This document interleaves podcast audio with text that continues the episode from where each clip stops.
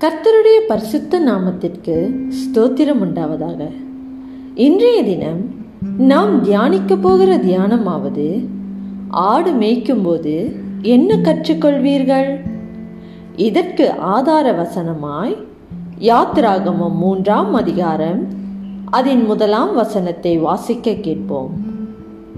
மோசே மீதியான் தேசத்து ஆசாரியனாய் இருந்த தன் மாமனாகிய எத்ரோவின் ஆடுகளை மேய்த்து வந்தான். மோசே மீதியான் தேசத்தில் தங்கியிருந்த அந்த வருஷங்களில் மனத்தாழ்மையை கற்றுக்கொள்ளவும் அதை கடைபிடிக்கவும் வேண்டியதிருந்தது. அவன் எகிப்தில் இருந்தபோது போதுமான ஞானத்தையும் வாக்கு வல்லமையையும் பெற்றுக்கொண்டான்.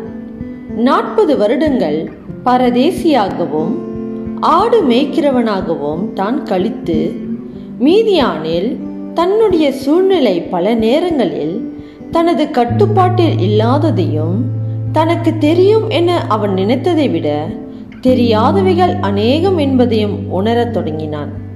ஆடு மேய்க்கிற வேலையானது மோசைக்கு மனத்தாழ்மையை விட அதிகமான காரியங்களை கற்றுக் கொடுத்து ஆடுகளுக்கு தங்களை பசும்புல் மேய்ச்சலிலும் அமர்ந்த தண்ணீரண்டையிலும் வழிநடத்தி செல்லுகிற ஒரு மேய்ப்பன் தேவை.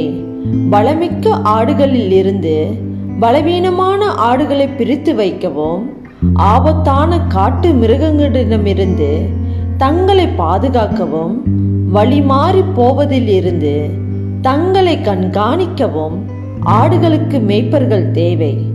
ஆடுகளுக்கு இவற்றை எப்படி செய்ய வேண்டும் என்பதை பின் நாட்களில் தேவனுடைய சனங்களை வழிநடத்துவதற்கு ஆயத்தமாகும்படியாக இவைகளை மோசே கற்றுக்கொண்டான். இஸ்ரவேல் ஜனங்கள் தங்கள் கவனத்தை தேவனுக்கு நேராக திருப்பும்படி வழி நடத்தக்கூடிய ஒருவர் தேவை.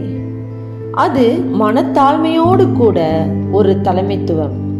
தங்களுக்கு போஜனத்தை ஆயத்தப்படுத்தும் தண்ணீரண்டைக்கு வழிநடத்தும் தங்களை பாதுகாக்கும் வழி விலகி போனால் திரும்பவும் கூட்டி சேர்க்கும்.